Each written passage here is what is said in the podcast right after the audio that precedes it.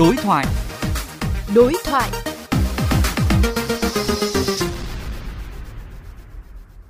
Thưa quý vị, những ngày qua, hàng nghìn tổ chức cá nhân trong cả nước đã cùng nhau chung tay hướng về miền Trung để chia sẻ hỗ trợ đồng bào khắc phục hậu quả sau mưa lũ.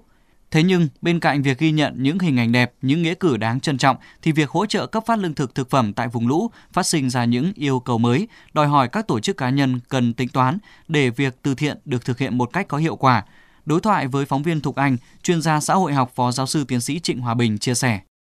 Thưa ông, ông đánh giá như thế nào về các hoạt động từ thiện trong thời gian vừa qua? Vừa rồi là miền Trung chúng ta đã hứng chịu một cái nạn hồng thủy và đã dấy lên một cái trào lưu thiện nguyện thật sự mà nói có quyền tự hào về về cái tinh thần đấy cái truyền thống đấy của người Việt Nam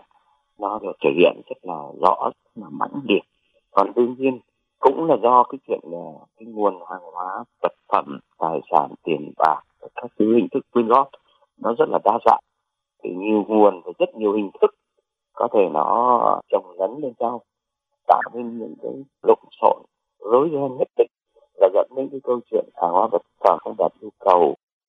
Theo ông, để tăng hiệu quả của các hoạt động từ thiện, chúng ta cần lưu ý vấn đề gì? Ở đây không phải là cái câu chuyện các cá nhân, các nhà hảo tâm liêu và máy móc để tạo lối lên mới những cái quan trọng nếu như chúng ta phối kết hợp lại cái thông tin với lại cái cơ quan chính thống tôi nghĩ là có thể là cái cứu trợ khoa học hơn Vâng, xin cảm ơn ông.